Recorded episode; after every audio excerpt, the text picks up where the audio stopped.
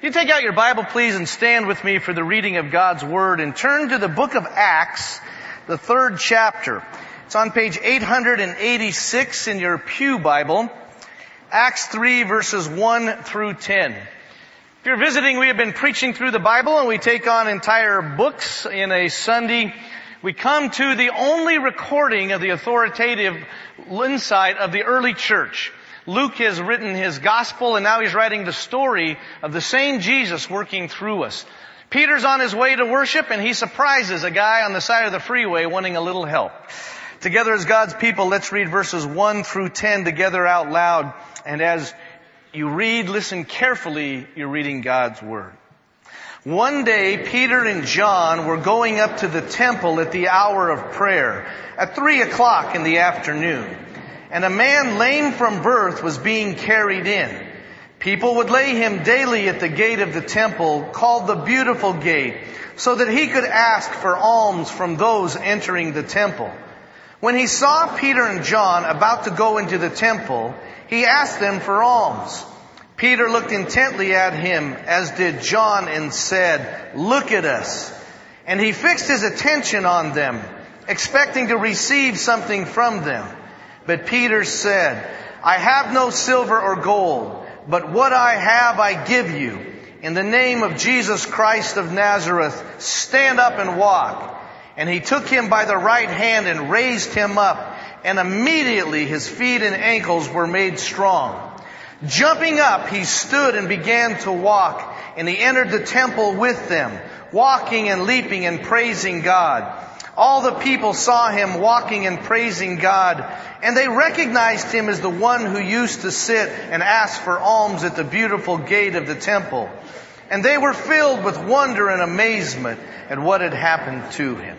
And since the reading of God's holy word, to him be the glory and the honor. The book of Acts is this. Christ went up, the Spirit came down, and the church went out. Let's close in prayer. it's basically, amen uh, for that, but, uh, I so dislike family members, but as, uh, we're taking a look at the book of Acts, this remarkable writing of Luke. He writes, not only remember the gospel, but this. And we find out that it's the story and the message is the same Jesus. When his earthly ministry touched and healed and saved and transformed. The point of Acts is this very same Jesus is doing it still. But now he does it through his spirit, the spirit of God through his people. Luke begins with a handful of Jewish followers of the Jewish Messiah in an upper room called Palestine. And it ends with the apostle Paul after Christianity is spread to include Gentiles as us, the whole Mediterranean world, and in the heart of the imperial capital of Rome itself. And how that happened was by the Spirit of Christ. Christ went up, the ascension, and what you're looking to today makes all the difference as to where your life will end. You follow your eyes. The Spirit came down. I don't know what you're trying to gas your tank with, your life, the energy, the juice to get you ahead, but when you have God Himself in you, and the church went out, this is not a biography studying about Jesus. When you and I pull the trigger of faith and step out in faith and make a difference, then God changes our lives. I have had a wild 49 years in my life. The other day I was uh, riding with my daughter. She was driving and my whole life flashed in front of me and, and I realized, you know, I can tell you this though, the greatest thing in my life was 31 years ago when I said, Lord, would you come into my life? And it's never, ever been the same. It can happen to any of us this morning if you've got the courage to let God love you. And if you don't, it will pass you by. Let's take a look why Luke says that. Turn with me over to Luke the, or to Acts, the first chapter. It's on page 884. And let's take a look at this beginning here, the Acts of the Apostles. It's really the Acts of the Holy Spirit. Luke is writing to Theophilus again. Josephus, the great Jewish historian of the first century, wrote two biographies, two volumes of the history of the Jewish wars and antiquities. And Luke seems to be the, remember he's a, the doctor. He's the only Greek, the only Gentile. And he is writing in this way. Uh, let's read verses 1 through 5. If you're visiting, the reason I have us read it aloud, it takes a different part of your brain to speak than it does to listen, and I want you to know this. Let's read this. In the first book, Theophilus, I wrote about all that Jesus did and taught from the beginning until the day when he was taken up to heaven, after giving instruction through the Holy Spirit to the apostles whom he had chosen. After his suffering, he presented himself alive to them by many convincing proofs appearing to them during 40 days and speaking about the kingdom of God. While staying with them, he ordered them not to leave Jerusalem, but to wait there for the promise of the Father. This, he said, is what you have heard from me. For John baptized with water, but you will be baptized with the Holy Spirit not many days from now. Well, you notice that the first thing that Luke is putting out is Jesus, what does he do for this celebration of the resurrection. For 40 days he's with them. He's eating with them. He's appearing. He's in a physical but a spiritual body. He travels at the speed of thought and yet they hug him, they feel him, they smell his hair. He very much shows himself alive. The question is, well, why does he show himself only to the disciples and not to everybody else? In fact, have you ever asked that? When I, before I was a Christian, I thought, hey, if Jesus walks in this room, I will follow him. Well, the Bible says, no, you won't. It says that He will come back someday. When He comes back, all decisions are made. Death doesn't change you, it fixes the direction you're going. And between now and then, you and I have one bullet to shoot. It's called our life. And there's a lot of questions I've got. Why God does the things He does. Why does He, some of the nicest people, life just hammers them? Does it not just knocks the tar out of them? and God allows some of the biggest sleazeballs to be blessed? Doesn't that bother you? Yes, and I'll point some of them out uh, later on. Questions. Uh, did you see that Albert Einstein, they found some more of his stuff at Princeton and they're setting up his library right there by the uh, Peacock Inn there. And uh, one of my favorite stories of Einstein, he had, you know, a kind of an ornery sense of humor.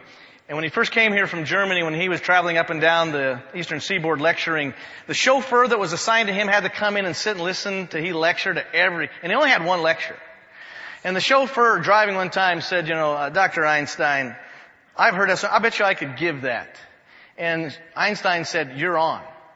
And nobody knew exactly what he looked like, and so uh, I think it was Brown University or somewhere, speaking to some graduate students, Einstein came in with his chauffeur's hat, you know, with his hair. He looked like a chauffeur and, and the chauffeur got up and he gave a flawless talk on quantum mechanics.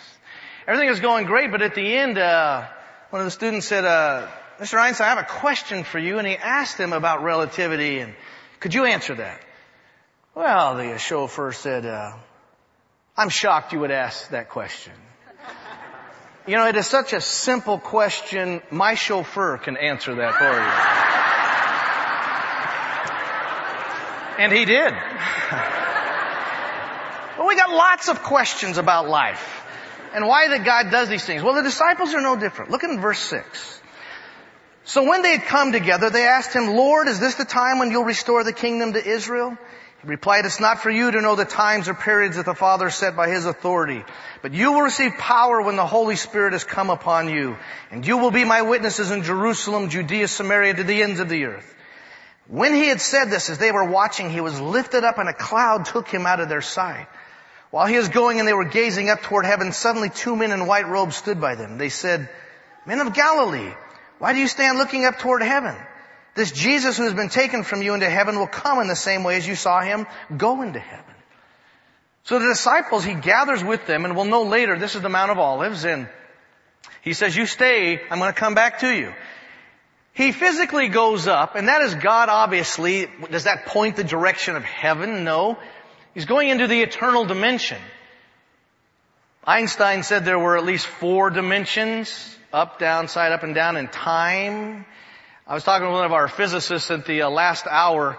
Uh, there's no, pretty much it's pretty accepted theory right now. There are 10 dimensions in some of the quantum mechanics and things that they're working on. But Christ physically ascends. God rips the time-space continuum and there's this glorious crowd. And the angels say he's going to come back the same way. Someday, Jesus Christ is physically going to, he's in a spiritual body right now in the presence of the Father interceding on our behalf. And someday the Father will send him back. He's going to come back to the Mount of Olives. I think he's going to come back on Sunday, personally. You don't know that for sure. First day of the week, Sunday, God began making the world. Sunday, He raised Jesus from the dead. Sunday, the Holy Spirit was given. I think He's going to come back on Sunday. And remember, it's seven hours earlier there. You need to be at the nine o'clock worship service is all I'm going to tell you about that. But He said the same Christ is going to be coming back. And He went up. Do you know what people look to today to try to get their lives together? It is so tragic. Just reading a social actually a sociologist from Harvard was given a commentary. He spent the last two years traveling the world examining the state of civilization. Wouldn't that be a great project to be given? And his summary is, quote, we are marching steadily every year back to barbarianism around the world. The fabric that holds the social network of law and order together is ripping apart in the world. And we do not know exactly when Christ will return. He may not come back for a thousand years. But Israel is the watch piece of God, and as you watch and as the nations gather around, someone asked Jesus, will the world get better or worse? And he said, absolutely. Evil will get worse as good gets better simultaneously as you go from crisis to crisis before my return. And so they went up and he, the angel said, he's going to meet you. Christ went up and then over here in the second chapter, they're surprised how he comes back. Let's read verses 1 through 4 together. This is called Pentecost. It's 50 days. It was a Jewish holiday after Passover. Let's read this together out loud. When the day of Pentecost had come, they were all together in one place.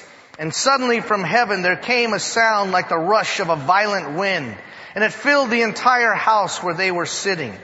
Divided tongues as of fire appeared among them, and a tongue rested on each of them. All of them were filled with the Holy Spirit and began to speak in other languages as the Spirit gave them ability. A Pentecost was a celebration of two things. One was the giving of the law, they said. They, no one knows, but they celebrated that this is when Moshe, when Moses was given the law. The burning bush, remember the Sinai event when God gave his name before he came back for the Ten Commandments? Any good Jewish boy and girl in that room knew what fire represented, the cleansing of God, and it came on their hair. Something that should burn and it didn't. And the other thing they celebrated was creation. The sound of a violent wind. They are gathered together praying. And I might remind you, God comes to you when you seek God. God never jumps anybody. You come to Him or you're left out. Oh, He seeks us. He's calling us constantly, but He'll never overrule your free will in that sense. And so this new creation and all of a sudden they begin speaking. Was that great last Sunday night when we were gathered over at the Ford Theater with those other, the churches together? And were those little, uh, the Hispanic kids choir, were they darling or what? But to hear John 3.16 in six different languages and they began speaking. Look at verse 5. Now there were devout Jews from every nation under heaven living in Jerusalem. At the sound, the crowd gathered together and were bewildered because each one heard them speaking the native language of his own. Amazed and astonished, they said, are not these all who speaking Galileans? How that they each hear each of us in our own native language? By the way, they never had the expression as sharp as a Galilean. Galilee was a derogatory term because those were the bumpkins, the hillbillies. That's why the Jews accuse Jesus, the Sanhedrin, they say, is he not from Galilee? That's like saying, is he not from Barstow? I'll probably get a letter on that, but, uh, and they're, and they're speaking, it's not weird gibberish, it's all their languages coming out. And look at verse 12. All were amazed and perplexed, saying to one another, what does this mean? But others sneered and said, they're filled with new wine. I love Peter's defense. But Peter standing with the eleven raised his voice and addressed them. Men of Judea and all who live in Jerusalem, let this be known to you and listen to what I say. Indeed, these are not drunk as you suppose, for it is only nine o'clock in the morning. Meaning what, Peter? Meaning come back at two, they could be hammered. But right now, he's saying, no, it's early in the morning. But this is what the prophecy of Joel, I will pour out my spirit upon you. And then he gives this eloquent sermon. The Spirit came down. This is the man by their own words they were hiding for their very lives. What changed them? What changed them just wasn't the resurrected Christ. Because they could have went, cool, that's heavy, and went off and lived their lives and died. But it's when God filled them and He said, I have a mission for you. Same Jesus this morning wants to come into you and wants to come in a deep way and not just say, I'm gonna, you try to catch me, but let me live my life through you. And so these men go marching out. And it's in their own language. God speaks your language, not your values, your language. God has higher and greater values. If, do you remember when you first went to church, or any of you that you've never been to church before, doesn't that bug you? Christians have their own language and their own secret handshakes. Have you noticed that? remember the first time I went to a church after not going for a while and someone said, wasn't that a blessing to your heart? Thought, uh, I don't know. Or, or you'll hear someone say, that was a powerful, eschatological, sanctifying, edifying moment. Was it not? And you just say, whatever. But here they heard in their own language. And this is where the other religions have truths in them, but they're not the truth. There is a truth in what Buddha taught in Hinduism, that this physical world is not everything you see. I think Buddha would have been a follower of Jesus if he would have met him. There's truths in what the Prophet Muhammad spoke, that there is one God and that you must serve him. There's truths in what Judaism teaches. And last Sunday night, here on Yom Kippur, where they're saying, we have done wrong, oh God, please forgive me. Back in Colorado, particularly southern Colorado, we go climbing in the Sangre de Cristo Mountains, the Collegiate Range, in Mount Princeton. There's about four or five trails you can get halfway up. And then there's about three different trails you can get above timberline, but if you want to get on the top, there's only one way there. And you can live your life following other religions to a point, but you want the real truth, there's only one way, and his name is Jesus. Man, there's a great Eastern story of the four blind men, what was an elephant like? And they're trying to explain all of us are serving the same God. And so the four blind men, they were touching an elephant and one touched his trunk and he said, oh, an elephant's like a snake. And another one grabbed a leg and said, no, no, an elephant is like a tree. And another one grabbed his tail and said, no, an elephant is like a paintbrush. And another one grabbed his stomach and said, no, an elephant is like a boat. And then the, the teachers will say that shows that we all have a piece of God. Well, not to diss a very famous old parable, the trouble is they're all wrong and they're all blind. The truth is, man, the truth is one way, Christ. And this is what happens when the Spirit comes down. And the thing, and I tell you, I've studied other faiths as you have, and there are noble, brilliant men and women who follow them. I have an undergraduate degree in psychology, and I have talked with many people that I, I disagree with. But I want to tell you, I have never seen a faith that is honest in telling you who you really are, and the hope to change you is Jesus. In 1960, the Israeli Secret Service discovered in Brazil one of the great architects of the Holocaust, Adolf Eichmann.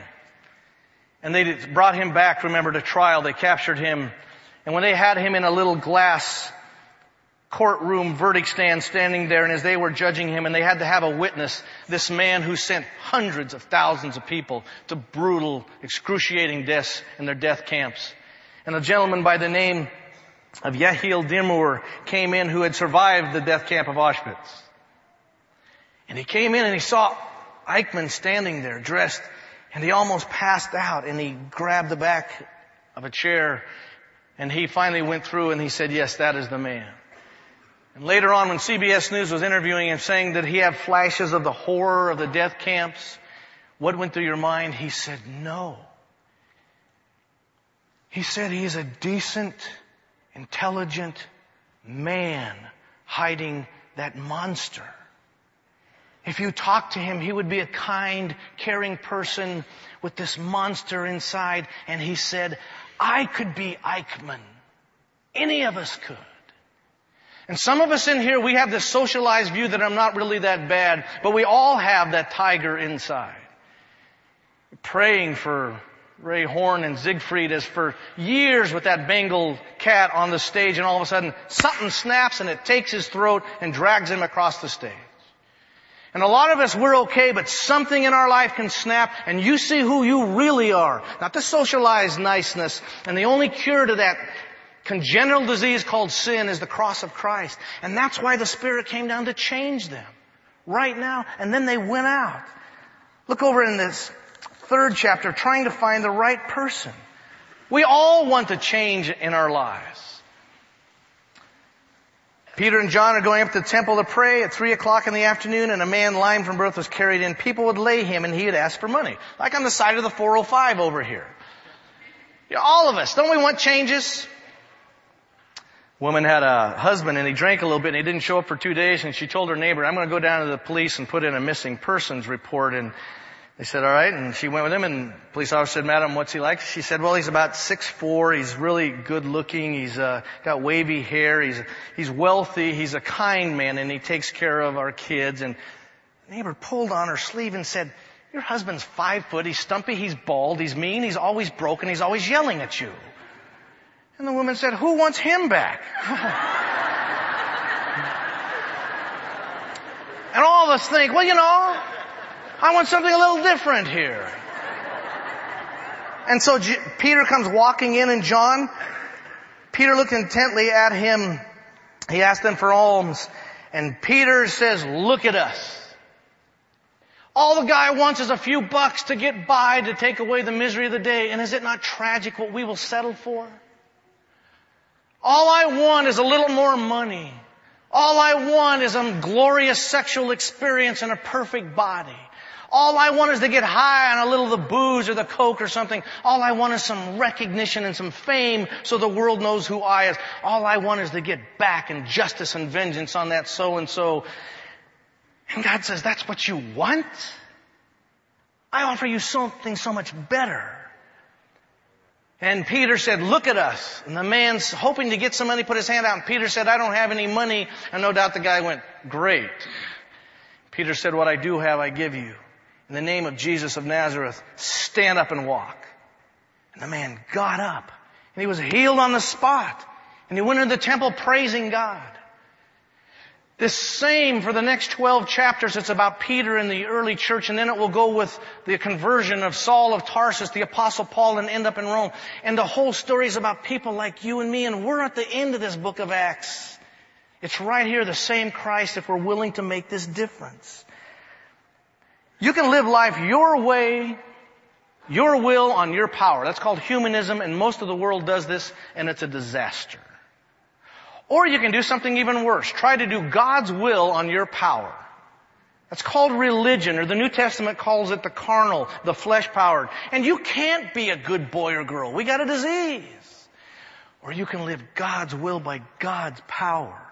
And that's what a spirit-filled life is. Christ himself within us, living and moving and breathing. I tell you, I can give you a forgiven past this morning. Don't you wish that all the things that you've, not just what others did to you, but you know those dirty little secrets that you've done, the ones that Satan keeps accusing you of and haunts you in the night, you know how to get rid of those? Not therapy, it's Christ. I've, uh, have you ever typed a mean response to somebody and wisely not send it out? I uh, was go- looking back for a, a letter that I sent that might have been just a little edgy, but I found out this last week my computer didn't get a virus; it got Ebola. Computer's completely wiped out. The good news is all the dumb things I wrote are too. When you come to Christ, He doesn't just hit the delete button. He throws the hard drive in the depths of the sea. He'll never remember it. I can give you a peace right now in the present, no matter what happens in the world, that He is with you. And Christ can give you a future, a hope that you can't even dream of. Pastor told me someone in his congregation, he did a funeral for a 35 year old late mother and the father said as he was driving home with their little seven year old that she looked up and it was a beautiful day and she said, Daddy, I bet mom's enjoying this day. And he said, what do you mean? And she said, if it's this pretty on the wrong side of heaven, think what it is there. And someday when you stand in front of Christ, and He will come and He will call you by name, and the angels will be bowing in perfect music, and He will hug you and you will feel Him and smell His hair, and He will say, welcome home. Or He will stand in front of you as your judge. I'm going to do something as we close up this morning that may not seem very Presbyterian, but it's very biblical. I'm going to give you and I a chance to make a difference in our life. I'm going to ask that you would simply to come down here and to stand and to make a commitment and a prayer with me. You know, there's a lot of people that would say, well, you know, I'm, I'm going to give my life to Christ, but I'm not going to do it right now, later on. No, you won't. You're stuck in this river called sin and you can't swim your way out. But periodically God stops the river and He puts His hand and He says, if you want to get out, now is the time. You don't come to Christ anytime you'd like. Yes, He loves you and yes, He calls and He knows our excuses. Well, what would others think? I don't want to become like one of them. Well, don't become like one of them. Particularly if one of them are like me. Never become like me. But I'm asking you not to become like one of them. I ask you to become connected to Christ. If you're a Jew, I'm not asking you to become a Gentile. I'm asking you to become a follower of the Messiah. If you're Catholic, I'm not asking you to become a Protestant. I'm asking you to come closer to Christ. And there's some of us here, we need to come forward. God has been calling and saying, I want to take you to the next level and we've been dodging it. No emotional, no manipulation. But if God calls you, you need to come down here and say, yes, Lord. There's some of you, you might need to come as a couple. You, Christ is no longer in the middle of that relationship and you say, I need to have the Lord right here in the middle of us for us to get ahead. And there's some of us in here like at the last hour. Oh, what joy. This may be the morning. This may be the day you'll look back forever and ever. And you said yes. He loves me. And I know He does. I know how much He loves you. Let's pray, shall we? Right now, with all of our heads bowed and all of our eyes closed, comes the time when we respond. And right now, before you go running off for the day, you, we've got some business to do before the Lord. Jesus said, I stand at the door and knock. If anyone hears and opens the door, I will come in and live with them and they with me. If you've never given your heart to the Lord, or if you do need to make that kind of a commitment, say yes. I want to come forward and stand. Then right now is the moment to do that. We thank you, Lord, that you are the one that's here among us. We thank you that you have a love that is unstoppable. We thank you, Christ, that you are in control and someday you're going to come back. But until then, Lord, I pray that those that you are doing business, give them the wisdom and the courage to come down and let you love them. Thank you, Lord. Call those you are calling. For your sake we pray. Amen.